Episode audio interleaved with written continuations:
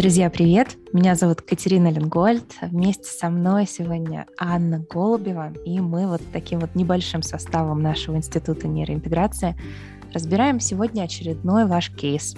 Кейс очень часто встречающийся, очень популярный запрос.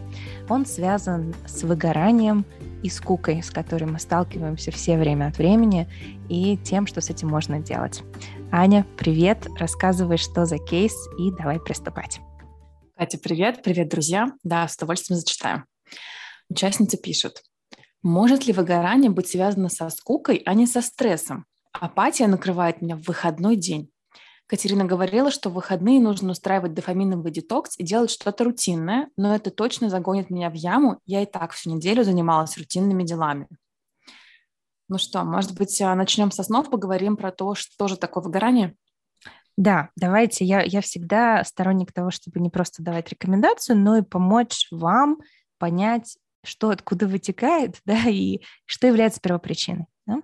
А, выгорание штука, которая супер распространенная. Я недавно читала исследования, которые делали, по-моему, в Deloitte, и среди э, работников умственного труда 77% прожили выгорание за последний год. То есть большинство людей столкнулись с выгоранием.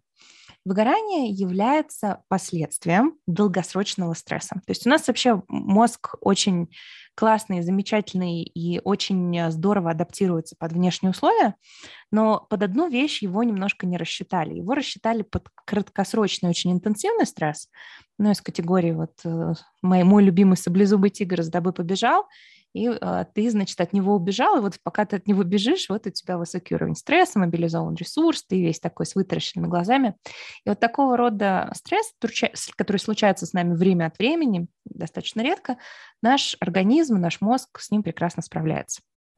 А вот стресс, в котором мы с вами живем, это фоновой, такой, знаете, не, не суперсильный стресс, выживу, не выживу, да, а огромное количество маленьких микрострессоров, которые, накапливаясь, приводят э, к истощению нашей нервной системы и, в частности, к истощению нашей дофаминовой системы. Наша дофаминовая система – это та самая, которая дает нам мотивацию к действию. И когда мы постоянно находимся вот в таком вот состоянии, когда нас постоянно нужно, под, мы подстегиваем себя, давай, давай, еще, еще, еще, еще, еще, то мы приходим э, к состоянию понижения чувствительности наших рецепторов мозга к дофамину. И а, выгорание является как раз-таки вот следствием этого, этого повышения, понижения чувствительности. Что это значит? Это значит, что вещи, которые раньше вас мотивировали, интересовали, вызывали любопытство, они больше вас уже не стимулируют. И нам с каждым днем, с каждым часом становится все тяжелее заставить себя подняться с дивана и сделать что-то, и уж тем более что-то новое, и что-то сложное. Поэтому выгорание это не только такое очень распространенное и часто встречающееся сейчас слово в self-help литературе, но и очень э, такой серьезный феномен, который происходит в нашем мозге. И вот в этом кейсе видно, что человек, кто его писал, уже так хорошо знаком э, с нами и с нашей методологией, он говорит про дофаминовый детокс. Один из способов работы с выгоранием заключается в том, чтобы ты поделал что-то, что не даст тебе высокой стимуляции дофамина. А, то есть ты не будешь делать ничего сильно новое, яркое, а, то, что а, будет давать тебе вот этот вот временную вспышку дофамина, ты не будешь сидеть в соцсетях и смотреть на котиков, которые тоже дают тебе такой краткосрочный дофамин. А вместо этого ты поделаешь что-то рутинное, и даже немножко занудненькая. И таким образом дашь перерыв а, своей нервной системы для того, чтобы сделать вот такой вот дофаминовый детокс. Потом снова можно в бой. И вот, а, собственно, такая рекомендация, она для большинства из нас прекрасно подходит. Для большинства вот таких вот загнанных хомячков, а, которые чувствительность рецепторов к дофамину у которых начинает падать, прекрасное решение действительно время от времени устраивать себе такой детокс и не делать ничего стимулирующего, ничего, что требует мотивации, никакого эгигей, а такое спосо- э, спокойненькое, рутинное, какие-то вот простые ритуалы, очень-очень простые действия. Это то, что я бы посоветовала сделать. Но насколько я помню, Ань, а, если ты сейчас уточнишь а, сам запрос, там есть э, как раз-таки идея того, что рутинной ты заниматься не хочется. Правильно я помню? Да, все верно. Участница пишет, что она и так всю неделю занимается рутинными, рутинными делами, и поэтому уж в выходные это точно их делать не хочется, а хочется что-нибудь такое новенькое. Новенькое. И это очень объяснимо, потому что, видимо, у нашей участницы, у нее пока еще такие первые стадии выгорания. И это любопытное очень а, время, которое у большинства людей не ассоциируется с выгоранием. Почему? Потому что из-за того, что чувствительность дофамина понижается, а, а нового дофамина не поступает, то мы начинаем вот такой, знаете, как легкий дофаминовый голод у нас возникает. И мы пытаемся его чем-нибудь скомпенсировать. А вы уже хорошо знаете, что лучший способ э, дать себе небольшого дофаминчика – это поделать что-то новенькое. И вот как раз на первых стадиях выгорания э, нам свойственно, а, там, я не знаю, искать какие-то себе новые приключения на пятую точку. То есть мы там ходим, ищем э, какие-то, там, не знаю, пойти в, какое-то новое место нам хочется, нам хочется поменять работу, нам хочется поменять круг общения, нам хочется новое платьишко, нам хочется новые книжки идем скупать. Еще часто люди на первых стадиях выгорания, они начинают новые цели ставить, чтобы вот такую в новую жизнь влюбиться. И это как раз-таки попытки скомпенсировать э, вот эту падающую чувствительность к дофамину и долить себе вот э, в систему этого а, нового быстрого дофамина. Поэтому, собственно говоря, и хочется новенького, поэтому хочется яркого, потому что, может быть, даже и сладенького, и чего-то такого очень вот да, яркого и стимулирующего, потому что начинает падать дофамин. Что бы я здесь порекомендовала? Рутина и ритуалы — это не всегда э, неприятно, это может быть очень даже э, приятный, это может давать тебе не дофамин, а серотонин, другой нейротрансмиттер, который тоже очень полезный в хозяйстве. И вот что бы я посоветовала, я бы посоветовала, порекомендовала найти э, ритуалы, которые, может быть, вы в детстве любили. Вот для меня, я не знаю, мне кажется, я уже всех заколебала, они нужны новые примеры. Вот я люблю чай заваривать себе. То есть вот у меня чайный ритуальчик, вот заварить все это как следует, дать этому настояться, разлить по чашечкам, вот это вот неспешно пить. Это очень рутинный, очень недофаминовый процесс, который при этом доставляет мне огромное количество удовольствия. Поэтому я бы посмотрела в сторону ритуалов, а, которые знакомые, в которых нету а, новизны и а, стимуляции интенсивной, но при этом которые вам будут приятны. Можно пойти прогуляться по парку, да, не по парку аттракционов, а вот по обычному парку и поразглядывать, э, что, сейчас в этом сезоне у вас там выросло. Вот она сейчас в горах, все цветет невероятно красиво, и просто не спеша понаблюдать.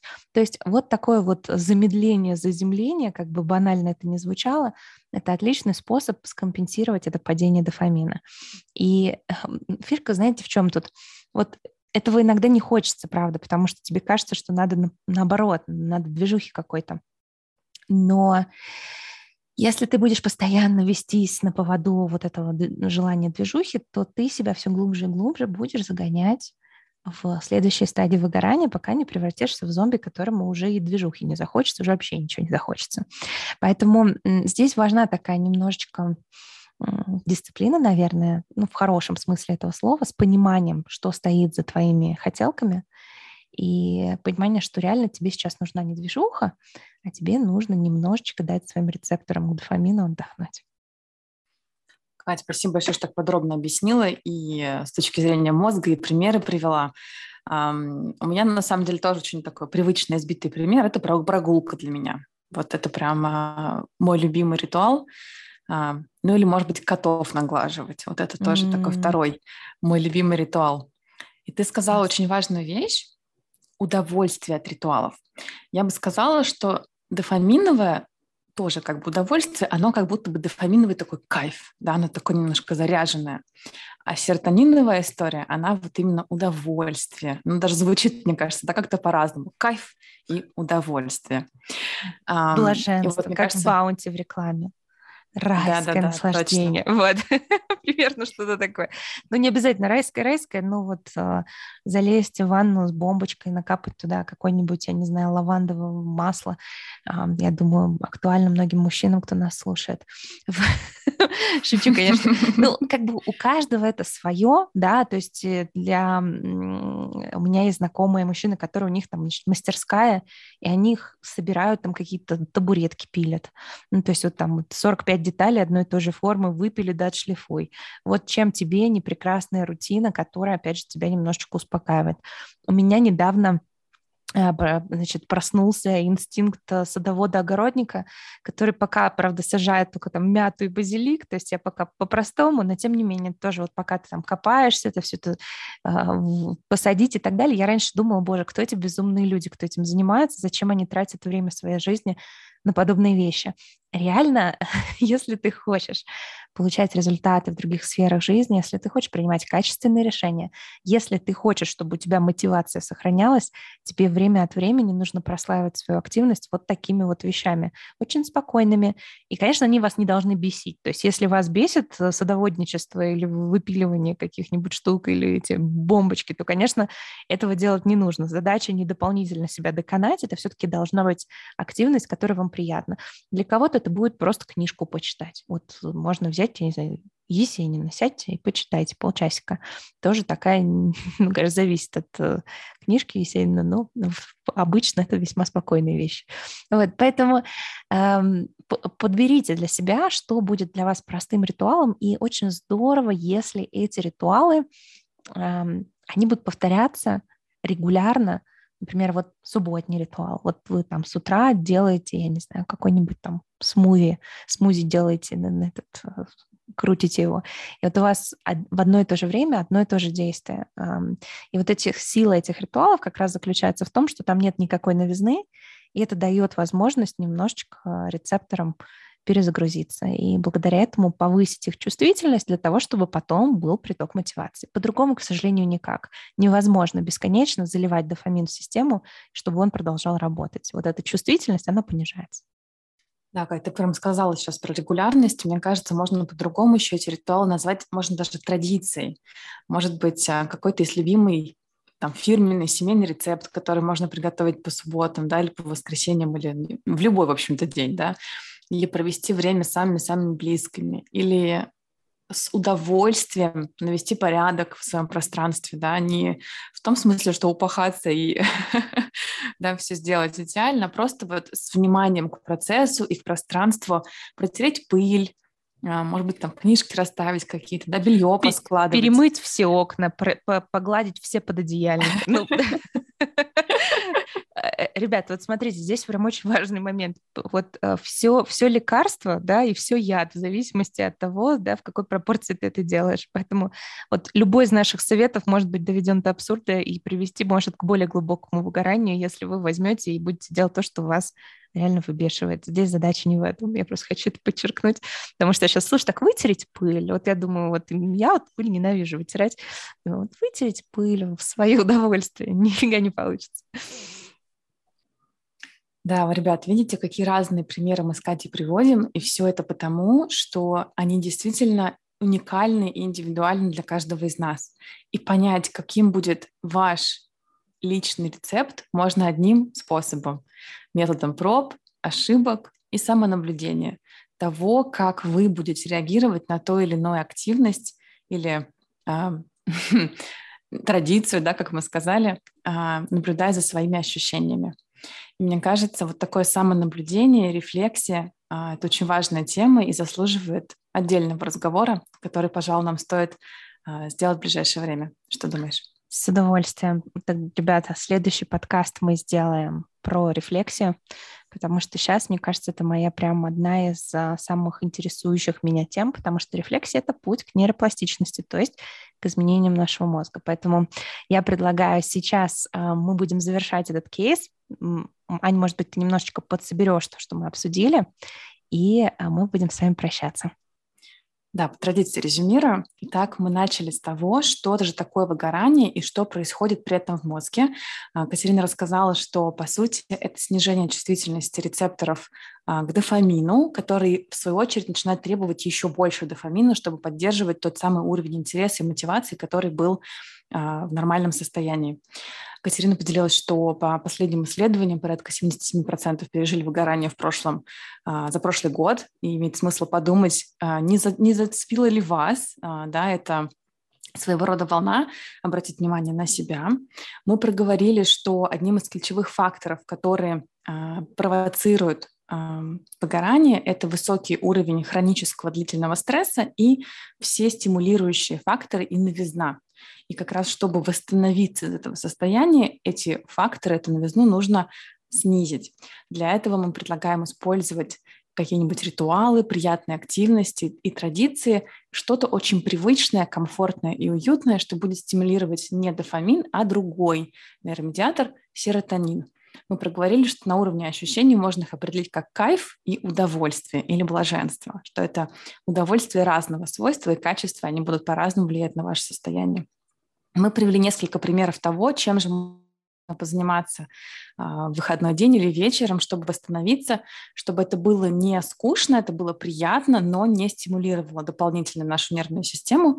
Мы говорили о прогулках, Катя привела в пример свой любимый чайный ритуал, мы поговорили о том, что можно приготовить что-нибудь, смастерить руками или позаботиться о себе, устроить себе такой спа-день. Да, и примеры могут быть самыми разными, и рекомендуем вам найти тот, который будет а, полезен и приятен именно вам. Чудесное резюме. Ань, спасибо тебе огромное. Друзья, на этом на сегодня все. Пожалуйста, делитесь э, своими инсайтами. Напомню, что инсайт — это не просто слово в слово то, что мы сказали, а то, как вы это через себя пропустили. Как вот то, о чем мы с вами поговорили, соотносится с вами. Замечаете ли вы за собой выгорание? Замечаете ли вы за собой скуку, когда это выгорание начинает наступать? Замечаете ли вы за собой, как вы начинаете ставить новые цели, искать новые приключения в этот момент для того, чтобы это стимулировать?